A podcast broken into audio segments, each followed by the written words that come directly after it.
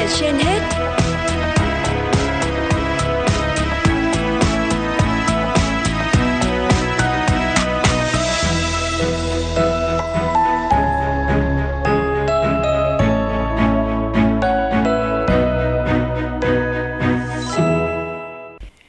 Lê Thông và Thu Thảo xin kính chào quý vị và các bạn đang nghe chương trình Sức khỏe trên hết của Đài Phát thanh Truyền hình Hà Nội. Thưa quý vị và các bạn, nguồn thuốc gây tê của bệnh viện răng hàm mặt Trung ương đang dần cạn kiệt khi hiện trong kho chỉ còn đáp ứng đủ cho khoảng hơn một tuần tới.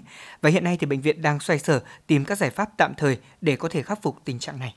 Thưa quý vị, vừa phải tiết kiệm, vừa phải đảm bảo an toàn cho bệnh nhân bởi nguồn thuốc gây tê của bệnh viện răng hàm mặt Trung ương đang dần cạn kiệt. Do nguồn cung đứt gãy nên đơn vị cung ứng chưa có thuốc để cung cấp. Để không gián đoạn, bệnh viện đành phải thay thế loại thuốc tê khác để khám chữa bệnh.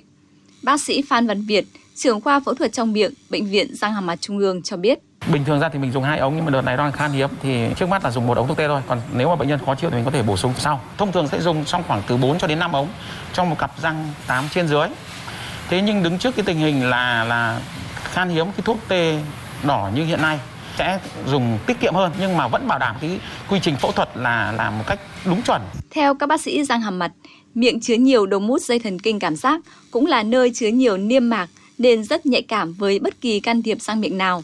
Vì vậy, gây tê, đặc biệt là gây tê tại chỗ là một giai đoạn quan trọng nhằm giảm cảm giác đau đớn, giúp người bệnh thoải mái hơn khi bác sĩ thực hiện các thao tác trong quá trình điều trị các bệnh về răng miệng. Tôi sẽ không biết là nhổ răng kiểu gì khi mà bệnh viện thiếu thuốc. Chuẩn bị vào ca mổ không biết là có bị thiếu thuốc không? Ca mổ của mình với cái lượng thuốc tê thì có đủ để cho mình dùng hay không?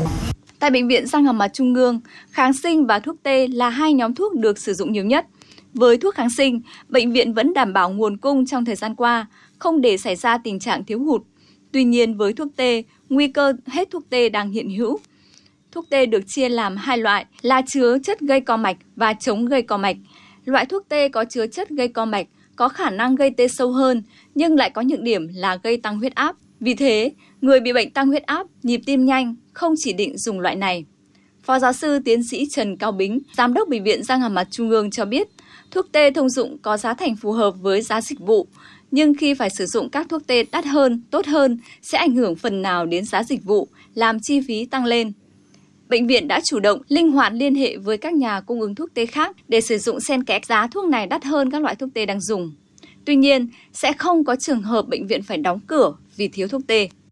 Cái thuốc tê thông dụng này thì giá thành nó phù hợp với cái giá dịch vụ nhưng mà sử dụng các thuốc tê khác nó đắt hơn, nó tốt hơn thì có thể ảnh hưởng đến phần nào về cái giá dịch vụ làm cho cái chi phí nó tăng lên. Mặc dù là có khó khăn thế nhưng mà người bệnh không hề có ảnh hưởng để đến cái công tác khám chữa bệnh. Không hẳn vì thế, khan hiếm một loại thuốc tê mà bệnh viện đóng cửa. Thì bệnh viện cũng đã xem xét và tiến hành đấu thầu đa dạng các hình thức không phụ thuộc vào một một nhà cung cấp nữa và đa dạng các loại thuốc tê để đứt gãy cái cái nhà cung cấp này thì có nhà cung cấp khác. Hiện lượng thuốc tê dự trữ của Bệnh viện Răng Hàm Mặt Trung ương chỉ còn khoảng 2.000 ống tê, đủ đáp ứng điều trị trong khoảng hơn một tuần tới. Trong khi mỗi ngày bệnh viện điều trị cho khoảng 1.000 bệnh nhân, với 2 phần 3 dịch vụ ngoại trú phải sử dụng thuốc tê, bệnh viện đang phải chật vật xoay sở.